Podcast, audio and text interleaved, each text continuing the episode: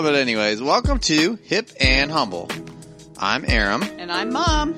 and we talk about all things antique and collectibles. Yep. All right, and today we are getting into a new series on Thanksgiving because Thanksgiving is coming, and we wanted to talk about it, or at least the things things that people have used throughout history to celebrate Thanksgiving. And before we get talking about that, we want to thank our sponsors, Hip and Humble Antiques LLC. We got two locations, one in Bethany, Oklahoma, just outside of Oklahoma City at Rink Gallery, and one in downtown Fredericksburg, Virginia at Oldies but Goodies. And for those of you not all about driving, or for those of you who like to shop online, check out our Etsy store, Hip and Humble Antiques. Also, we want to thank the WGSN DB Going Solo Network. Hello Thank guys. you. Thank you. Hello, hello. All right. You guys are awesome. This network is awesome. We're so excited you're here and we hope you guys have fun. Absolutely. All right. Because it's almost turkey day. It's Almost turkey day and there's Gobble, lots. gobble, gobble. lots I actually bought two turkeys. I bought for. my turkeys today. Yes. Yeah, I did. I did. You didn't buy turkeys. I did. Yeah, you're right. You just, I didn't think you carried them from the car, did you? I did carry them oh, from did the car. you carry the car? Yes. So that was his contribution. Yeah, to I the saw I carried the turkeys in. Yep. Mm-hmm. I'm not going out and killing a turkey, and I just got the turkey breast, so yeah, I am cheating. But, Yeah. uh, Well, we like ham more anyways. we do like ham more, but Yeah. and I have a ham, but I wanted to stick it in the freezer, and we'll have turkey. Mm, All right. Fair Well, enough. you know, I mean, seriously, do I need to cook twenty pounds of meat? Probably not. I mean, on in all honesty, my kiddos, they they want they eat the turkey or the ham because they feel like they have to, and they that they eat that so that they can get to the sweet potatoes. And the pies. And the pies. And the cookies. Yep. And the cake. That's the only reason that they eat the other food is to get to the sugar. Yeah. Well, I mean, that's what Thanksgiving is about. It's the sugar, right? Well, and you guys, yeah. to have it three boys, the world revolves around food. This, this I is true. I mean, you could get them to do anything if you had food. teaching them math. The only reason my middle son can even count is because there were M and M's involved. Yeah, my uh, my my new mother has uh, rel has relayed the fact that apparently I have two stomachs. She's like, I don't understand how you eat so much. So, well, I do. I do. Okay, I got to tell this little story because you said two stomachs. but my my middle son, we were going over this lesson on similes, so things that are similar. Oh, this So is a good one. you, would, you know, you would go through, and there's there's little sayings that you know, pretty much I want to say are universal, I guess. Yeah, somewhat. You know, to kind of describe things, because you can go, you know, he's that that girl is pretty as a picture, Right, or cute as a button. cute as a button. Well, I gave Kale one, and I said, "What's it? Um, hungry as a." And of course, most of us would say lion. Or hippo. tiger or hippo. But Kale sat there for a minute and he said, cow. and I sat there for a minute going, cow? like, you know, and all these things run through a mother's mind of how did I fail in life? What, how did, you know, what did I do? I don't understand. Where did I go wrong? And so I said, okay, well, why a cow? He said, well, because they have four stomachs. I thought, well, Which is true. apparently all the rest of us are stupid. and this child apparently can see all the stuff. So, I don't know. That was my cute story, but yeah. Well, I, I just, I'm always amazed at some of the stories I hear parents tell about things their kids have said. Like, uh, why It's there a was, great way to see the world. yeah. Yeah, kids see the world in a very different way. Yeah, they really do. But if you want to change your perspective in life, well, I would say have a kid, but some people out there really just shouldn't have them. But, This is true. Honestly, it you know, want to change your perspective of life, be around a kid for a while because they bring it back to reality. They Mm-hmm. they they don't they don't have any of the of the socio political or the They don't have biases no or bias. judgments or Nope, wealth of experience or jaded experience. They have. or lack of experience, but you think you have it. mm-hmm. Yeah, they don't have any of those restrictions. Nothing restricts a kiddo, Yeah. and they will tell it like it is and tell tell say it like they see it, Yeah. and that's that's very humbling, and we need it. Absolutely. Need babies. And kids love games. We, we've been talking a lot about games, but um, I think we're so focused on them because the games have a special way of bringing people together, making alliances and friends out of those who otherwise would be at each other's throats, which definitely reminds me that Thanksgiving is afoot. For those of you in the U.S., you know that Thanksgiving is a, celebration held in remembrance of the Plymouth colonists sharing the autumn harvest feast with the Wampanoag Native Americans. Now, of course, there are a lot of conflicting views and a lot of sad history that followed this day, but the principle of giving thanks is an altogether lovely and enduring sentiment. For the rest of this month, we are going to be talking about all things antique that people have used in the past to celebrate or make Thanksgiving possible. Well, while it is certainly true that Thanksgiving as we know it today would not have existed were it not for the sailing of a particular ship called the Mayflower. Well, the ships in the 1600s looked a little bit different than the luxury liner ships that we see today. Nautical antiques from this time period are incredibly ra- rare because saltwater sucks. It's not a very forgiving liquid. No, it, it does not preserve wood. No, no, it really doesn't. and most of the ships at this time were pretty much, you know, wood. Right. They had some metal pieces, but they Yeah. they were definitely, as a general rule, formed out of wood because that was the most buoyant uh, material that people had at their disposal. That's true. Well, if you've ever been to Stockholm, which we were very blessed to be able to go to Stockholm uh, several years ago, take the time, for goodness sakes, and go see, go to the Vasa Museum. Oh, my goodness. V-A-S-A Museum. Beautiful. The Vasa was shipwrecked just after coming out of the shipyards in 1628, just a few decades before the Mayflower landed. The reason why the ship is so well preserved is because the ship was wrecked so close to shore. So today, well, it was wrecked so close to shore, so it really never sailed. Yes, I mean it, it. It got out of the shipyards and then sank right there. Yeah. You know, So- it, basically, it, it had its uh, its its coronation day. I'm I am uh, I'm a sailor, so I'm I'm really uh, kicking myself right not right now for not knowing the correct term for whenever uh, a boat first hits water again.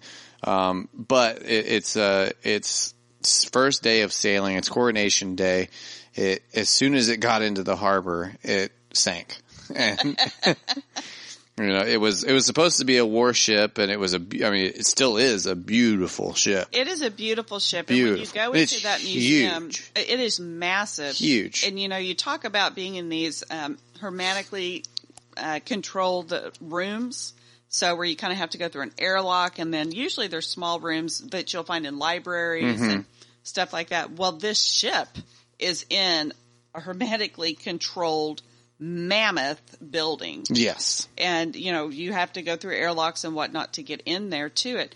But it truly is incredibly fascinating. Oh yeah, uh, it, it just it just is and so they do have people that come through and kind of work on repairing the boat and stuff but the repairs, preserving the boat. well yeah preserving the boat but the different repairs and whatnot that they make they do it in a different color wood so that way you can always tell what was the original and then what was repaired or you know preserved or whatever right. so I, I appreciate that because, you know, dealing with antiques and stuff a lot, um, you'll look at antique and then you kind of figure out, okay, how can I repair this antique and kind of hide what I, not really, I mean, you're not trying to be deceptive, but, you know, hide kind of the boo-boos. Well, you want to blend it in. You you, want want you want the in. integrity of the piece to remain. Right. But you want it to be beautiful also. You want it to be So functional There's too. a fine line there, Right. And so I think that they they've walked that fine line, and I think that they the way that they have preserved it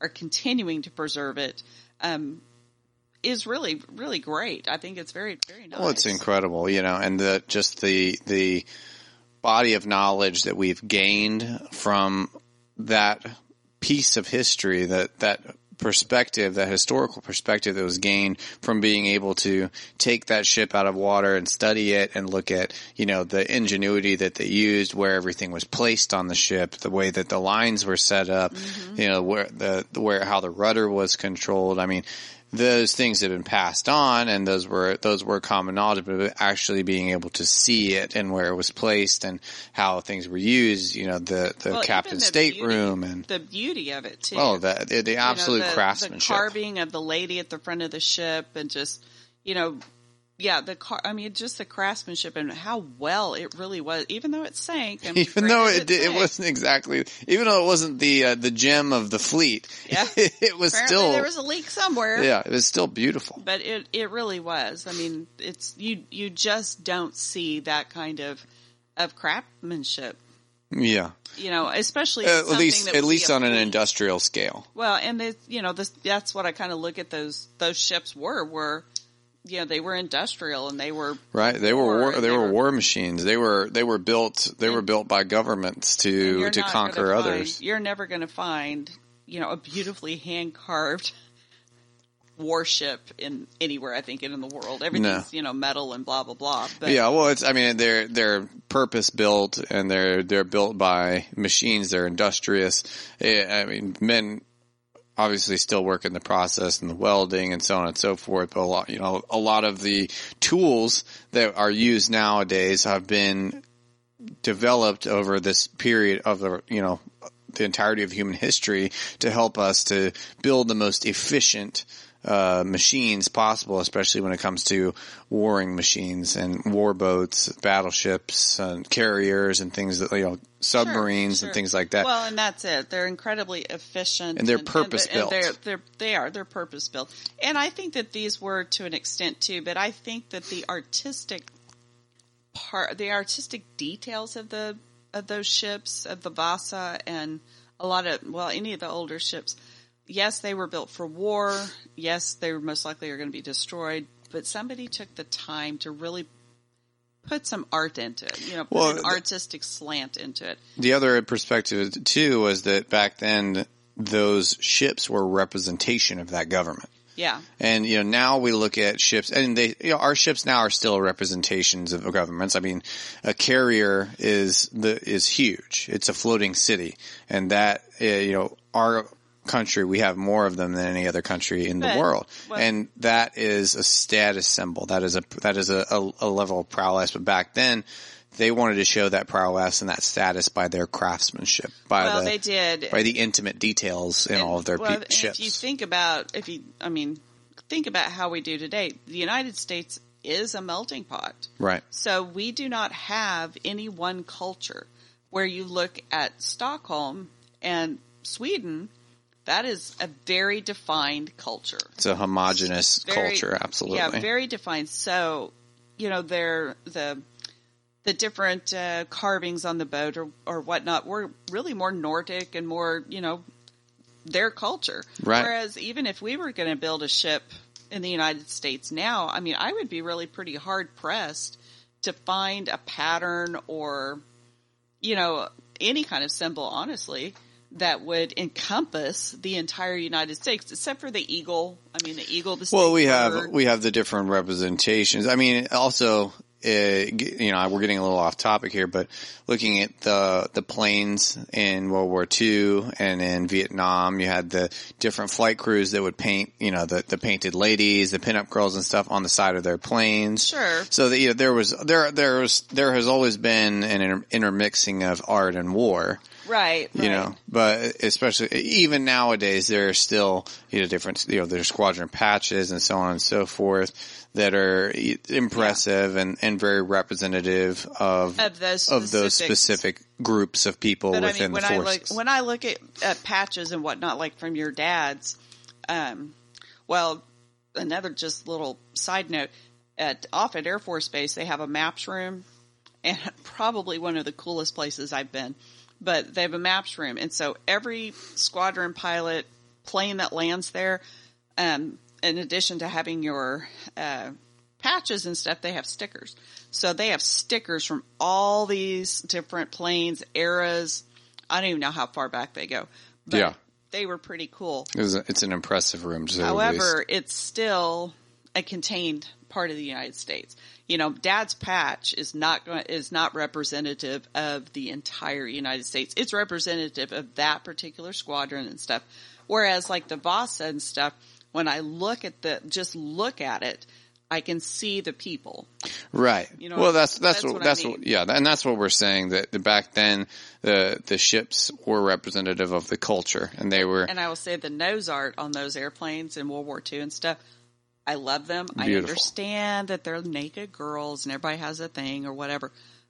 They're great art. I mean, Yeah. honestly, they're great art. However, that is a time frame. yeah You know, that particular art form or whatever, it, it really designates that particular time. Well, I mean, art is a depiction of But it doesn't time. say, it doesn't say the entirety of the United States. No, no, no. It says- well, it's a it's a it's a subsect of you know it's a Right. subsect. It's It that says- culture. This is Bob's wish I had this girl as a girlfriend picture. yep. Yeah. Well, back to shipbuilding and a lot of the antiques that we want to talk about in here. Well, The we're going to be talking about the primitive tools Right. and the ingenuity that that has been used in the shipping industry ever since the Europeans first broke bread with the Native Americans. Yep. And as the histor- history of so many technology begins, so does shipbuilding in ancient Egypt. Yeah, the, there's historical evidence to suggest that the Egyptians began assembling planks of wood into ships as early as 3100 BC. Yeah, so there's pottery as old as 4000 BC that shows the designs of early boats. So the and the oldest boats that have actually been found on the earth to da- to date were discovered in 1991 and they are the Abydos boats. I got married in 1991. I was not born in 1991. No, you were not. I was born in 92. Yeah, that's a whole nother show. oh goodness. So those boats, those boats were found next to the map. Just picturing that, that whole conversation makes me laugh. But they were, the, those boats were found next to a massive mud brick structure believed to have belonged to the second dynasty pharaoh, Khasekhemwy. Holy crap, that's a long name. Mm-hmm. Yeah. It, uh, it, it's, it's a if you doozy. said that right, but it looks like it's right. Khasekhemwy. Okay. That's that's that's what I'm going with. And for those of you at home, uh, it's K H A S E K H E M W Y. So if you want to, if you want to, if you want to critique my pronunciation, you go right on ahead. There's a lot of letters. that was the best I could come up with phonetically. These boats were buried ceremonially and thus were pretty well preserved. The uh, the prows were pointed towards the Nile, and at the time they were believed to ferry the ferry the pharaoh into the afterlife. Yeah. Yeah. So what was interesting about these boats is the, the way that they were built and the way that they were built actually translated or, or fo- preceded the Egyptian empire well into, um, well into the Roman Empire. But uh, the boats were built using the ancient technique of the mortise and tenon joint. So this joint it actually features the end of one plank being shaved to fit into the hole made into the following plank. I wonder where we have seen that in antique furniture. Oh, we might have talked about this before. Maybe, maybe. Yeah, for those of you that don't know what we're talking about, start from the beginning of our episodes and you will find out. That's right. Mm-hmm.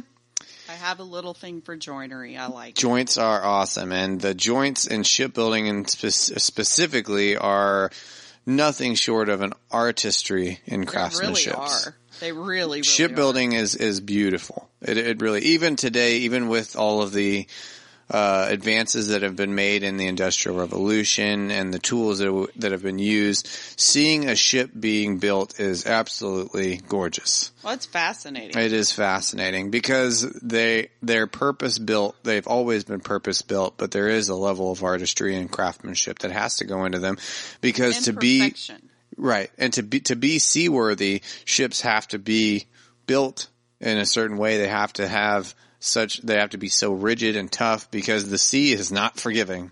Nope. It is certainly not forgiving. Nope. It really doesn't care if you had a bad day or not. You better have that joint right. Mm-hmm. So back then they used rope to lash together plank, rope to lash together the planks called weaving. They would weave the planks together. They would weave the rope between the planks to fit them together and they would To Uh, seal them up. Yeah, to seal them up. To, but to seal them up, no, they use grass or reeds and they stuff between the planks. Yeah. And they would use that to seal the seams. So the oldest ship, however, it, that was found among the Abydos boats was 75 feet long and it dated to around 3000 BC. So, and that boat actually is believed to have belonged to another pharaoh as Khasekhemwy reigned much later than this.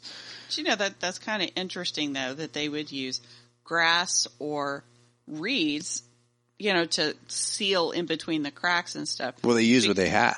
Well, yeah, but I mean, grass will disintegrate as will reeds and whatnot eventually. I mean, it's they're meant to, you know, go back into the earth. Right, but I mean, So- the mud huts that they used and Yeah. uh, adding Yeah. the grass to it and the way that they heated the mud, Oh, that's true. you know, Yeah. that that you that acted as a cement, and Well, it, it definitely deteriorated, of course, but Sure. but that was the the height of the But I wonder how heavy tech- that was. oh, I'm sure it was incredibly heavy. Yeah. And that always fascinates me that these ships can be so big and heavy Mm-hmm. that they float. Yes, the buoyancy is an incredible thing. Yeah. and we will talk more about that when we come back.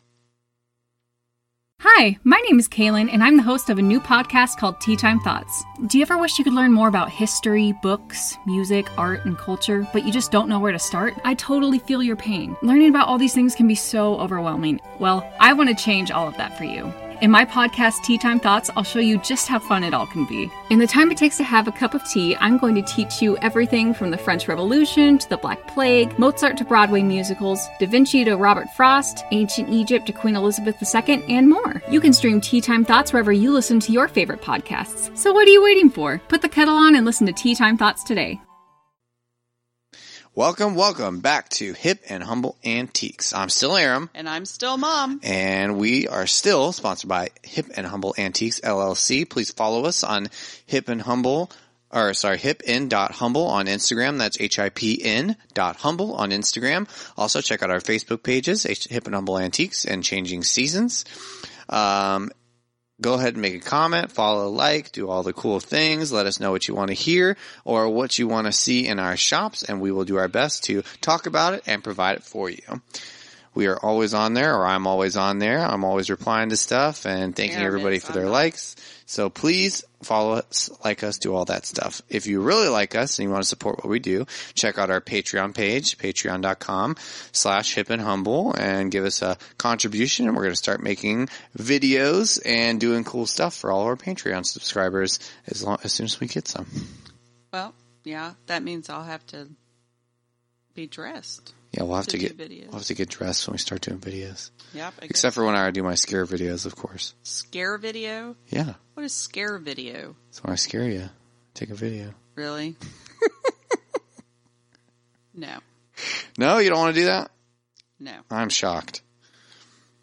No, but uh, but anyways, we also want we also want to say thank you to the WGSN DB Going Solo Network. Hello, Hello and thank you. thank you guys so much. We're so excited to have you here. We're so excited to be a part of this wonderful, amazing network, Absolutely. and we hope you guys have fun.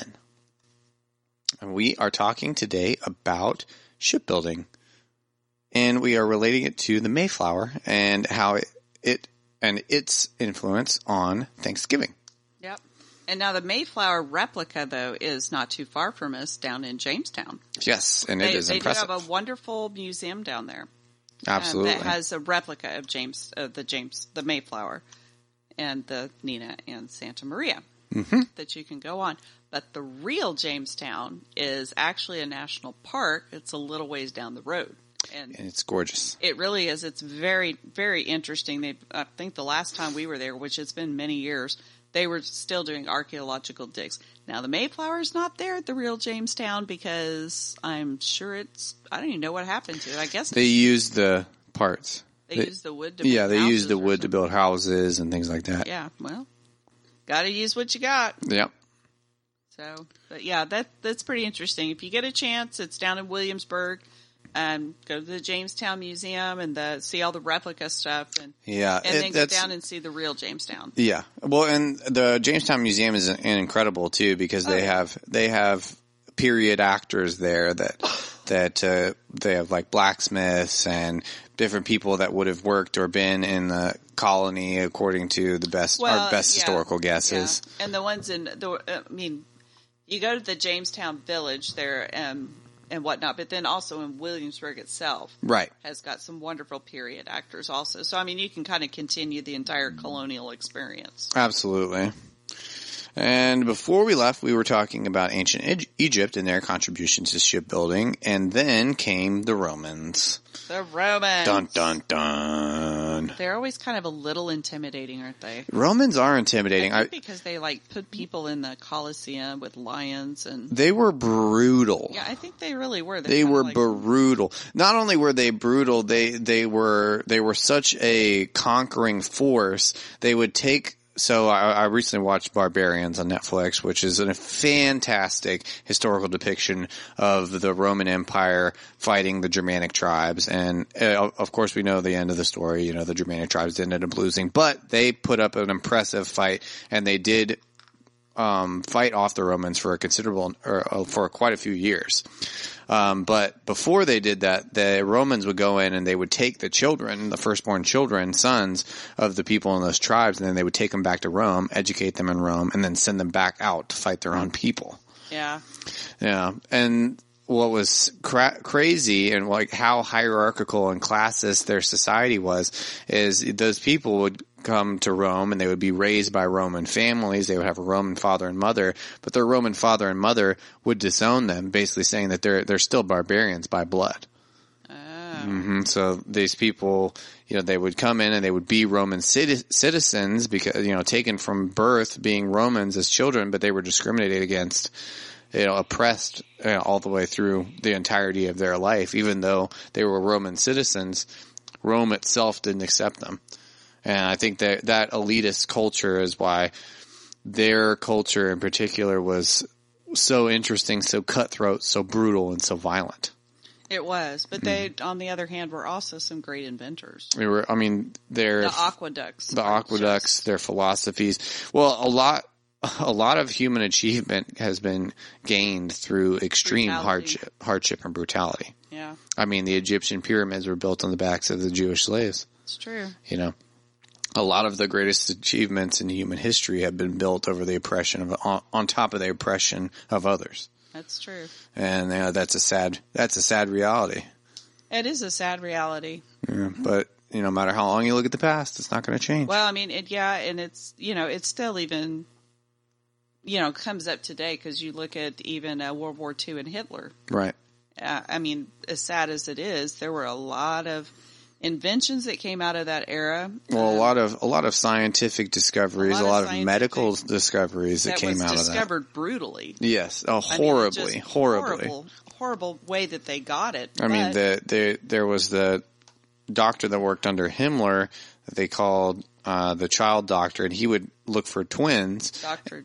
Kevorkian. Yes, yeah, he would look for twins, and he would cut the arm off of one twin twin to see if it affected the other, and Mm-hmm. watch them grow up. Or he would kill one to see how the other effect was affected. And you know, as brutal and violent as that was, there was so much that so much, so many observations and so many things scientifically and medically that were learned through it. I think that, you know, goes back to. And this is uh, not a condolence, and this is not a praise. This is Oh, no. this is a reflection, and it's not even a, a happy one. I'm no, not. it's not a happy one. I'm not even. I'm not trying to bring light to these facts. I'm just saying No. that they they they they are a reality, a sad reality.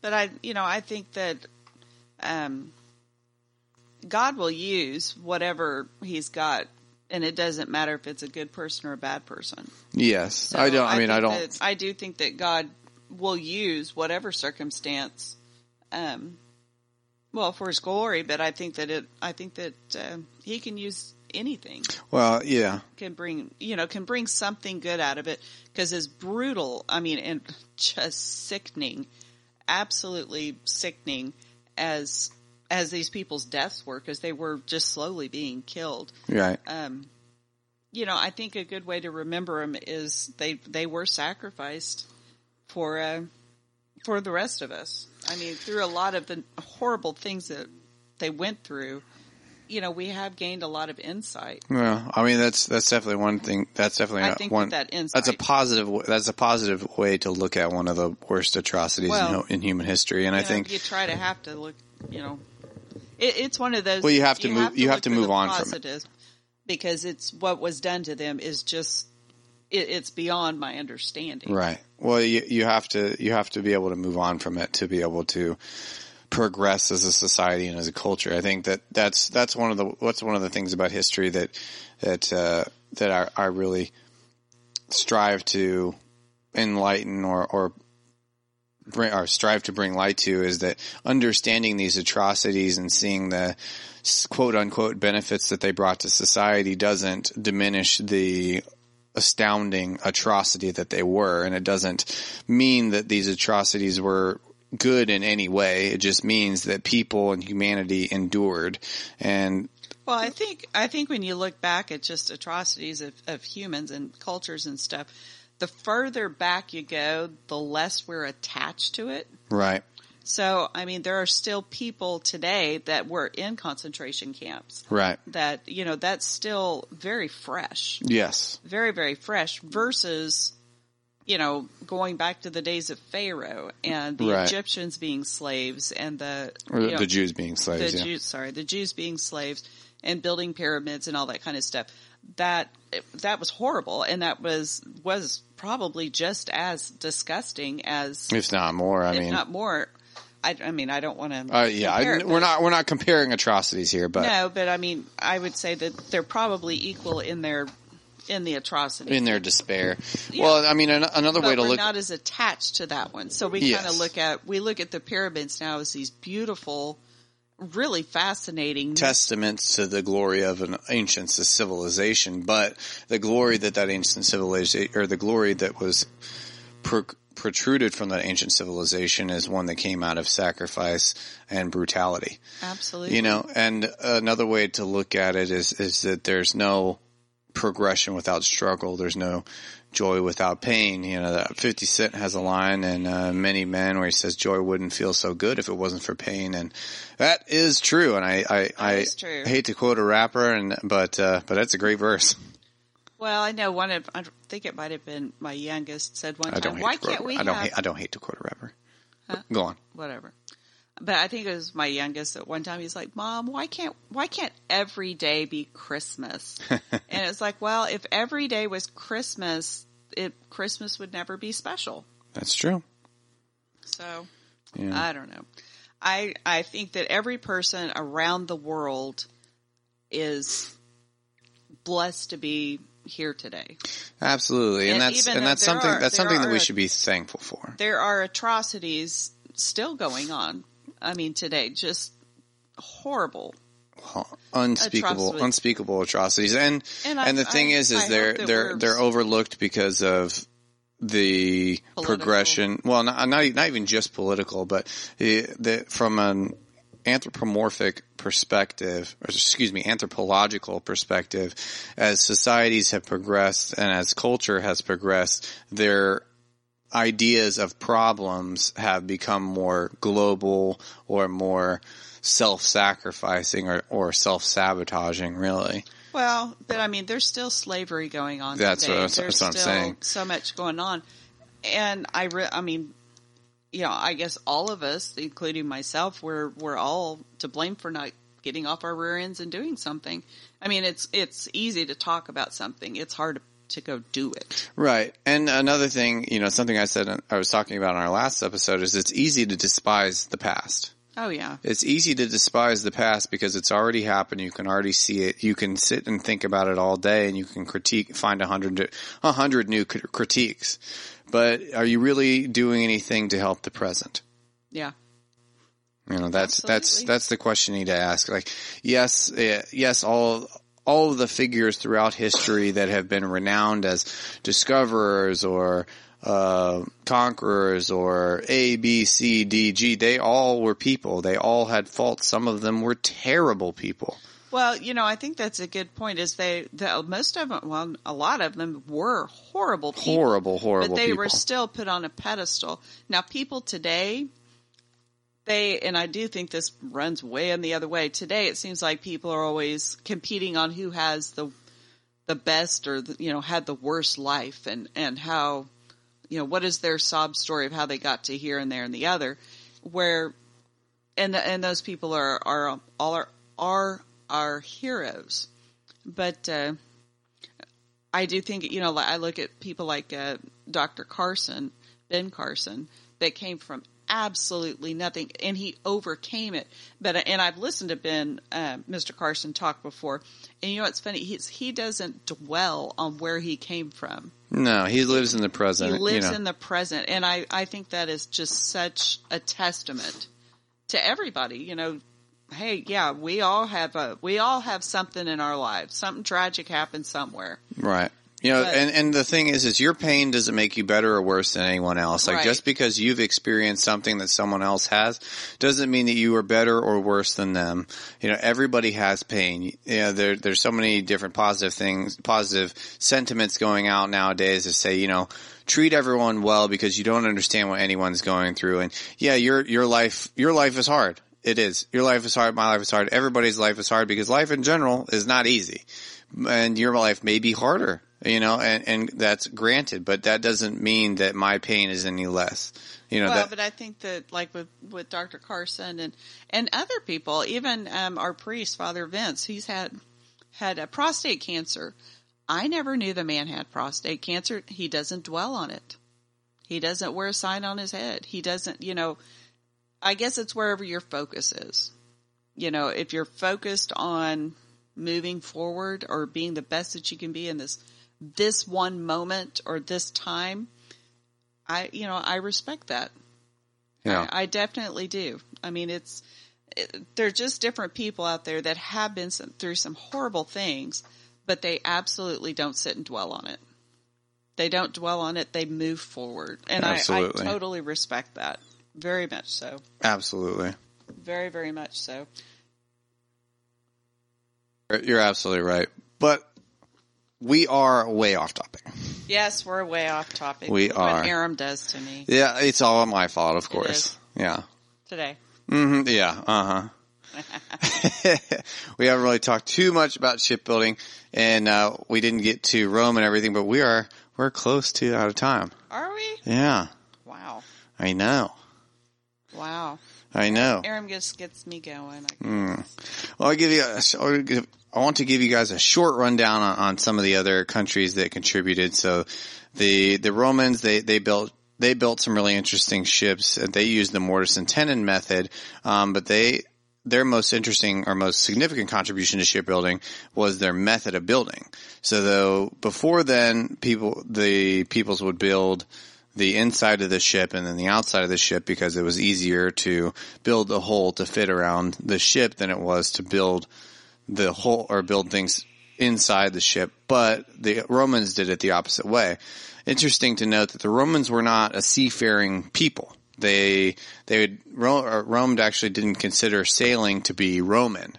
They uh, they adopted sailing from all of the countries that they conquered, and they used the techniques, the, an amalgamation of the techniques that they gathered from a lot of the different countries that they conquered. They also So it's like stealing intelligence. pretty much. They also didn't ever consider the Roman Navy as its own branch of the military. Yeah, so they were never an autonomous branch. Well, After after Rome, or actually during Rome, the another one of the cultures that had the most significant impact on shipbuilding would be the Nordic countries. The Nords, they split logs and they use simple hand tools like axes and um, carving or carving knives and things like that to shave the hull using, and they used something called the clinker method. The clinker method meant that there were two sides of the hull that came down to a single joint in the middle, middle at the bottom of the hull. This made their ships a lot stronger and more maneuver, more maneuverable in the water. By the 15th century, they used a carvel built hull, which was similar to the clinker method. However, instead of starting with the hull, it began with the skeleton of the ship. And this allowed them to build bigger ships for transporting large numbers of people because up to that point they had mostly just built warring ships, very, very small, fast boats that they could take long distances and use for war. And they were very strong, very buoyant, so they could mount large weapons on them. And the wooden construction of small ships like these built by the Nords were actually carried out. The, the method that they used to build those ships was carried out throughout Northern Europe and all the way into Scotland as late as the 1980s. Uh, the Native Americans were another, another culture that co- had a big influence on shipbuilding or boat building, but what they did is they would hollow out logs. The tools that they, really neat. yeah, it was really, really neat. The tools that they used were actually stone tools. So they would use stone axes and they would, they would basically chop into the log and, and, uh, Make and like scrape it out. And they would make canoes. And because it was made out of one single piece, these were very seaworthy. They could go out into the open ocean on these and they would survive and the boat would survive. Um, the, an interesting, They were like the size of canoes. So I mean, these these were not. They were not huge. warships No, they weren't warships or anything. They were mostly for fishing and Mm-hmm. that kind of stuff. Yeah, they they didn't use ships for battle very much, uh, or or if at all, really. Yeah. I don't, Um, I don't think they ever.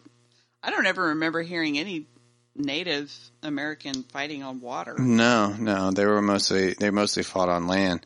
But uh, an interesting thing that they did during shipbuilding was they learned how to, or an ingenious thing that they did during shipbuilding was they would burn out the log. So they would burn out a specific section of the log, and then they would actually just chuck out all of the ash, which made the building their boats take a lot less time, and it was uh, it was really cool.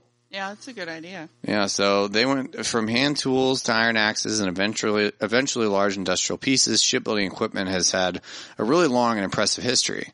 So actually in our shop now, we've amassed a collection of pulleys that were used prior to the First World War to move large metal pieces into positions at the shipyards. Yep, and those are really neat. They're really, really cool. And like we said before, there's not a lot of these things around because, uh, saltwater is not very forgiving.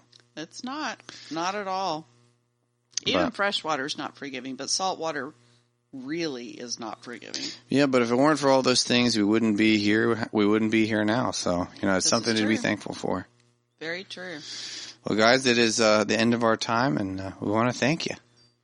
Yes, thank you very much. Yeah, thank you for being with us. So I, I hope you guys find this stuff as interesting as we do. Yeah, you know, it, we really are passionate about it, and it obviously, you know, the idea of history and the impact that it has on culture is something that we go off on tangent on tangents about all the time because it is so impactful and it's so important. Well, it is, and there's just so many different rabbit holes you can go down, and it's it's interesting to me anyway to kind of see my views of different things versus my son's. Yeah. Well, it's really a blending of our our two our two perspectives based on generations. Yeah, yeah, because you know a lot of times how I view things are obviously different than what Aram does, because you know I know people that you know were in these different wars, and I was related to him. I've talked to him. I mean, you know, my aunts, my uncles, um, you know, family. Right. Whereas Aram was too little, and he might remember one person or whatever, but he never really had an, a relationship with these people. Right. So it's like you know my my per, my perspective of these people is more more uh surface level because you know I would I, I you know I, I met all of them but it wasn't they weren't you know exactly talking to me intimately they were talking to me Yeah. as you would talk to a child Well, because you were a child. exactly So, you know, I mean, it's just kind of, I guess, different. You know, I like, I enjoy kind of hearing his pers- perspective on a lot of things because he's kind of separated away from some of that. yeah So, and hopefully he enjoys hearing my perspectives because course I I'm do. not as separated from, you know, a lot of those things. right and there's things that I'm closer to than you Yeah. and uh, and it's it's very exci- it's very exciting and very humbling and I think very insightful for me to listen to you and I'm I'm always happy to do it Yep. And hopefully soon we'll be doing one with Nana. Yay. coming for Thanksgiving. yeah but before then guys stay hip And humble. all right bye Bye.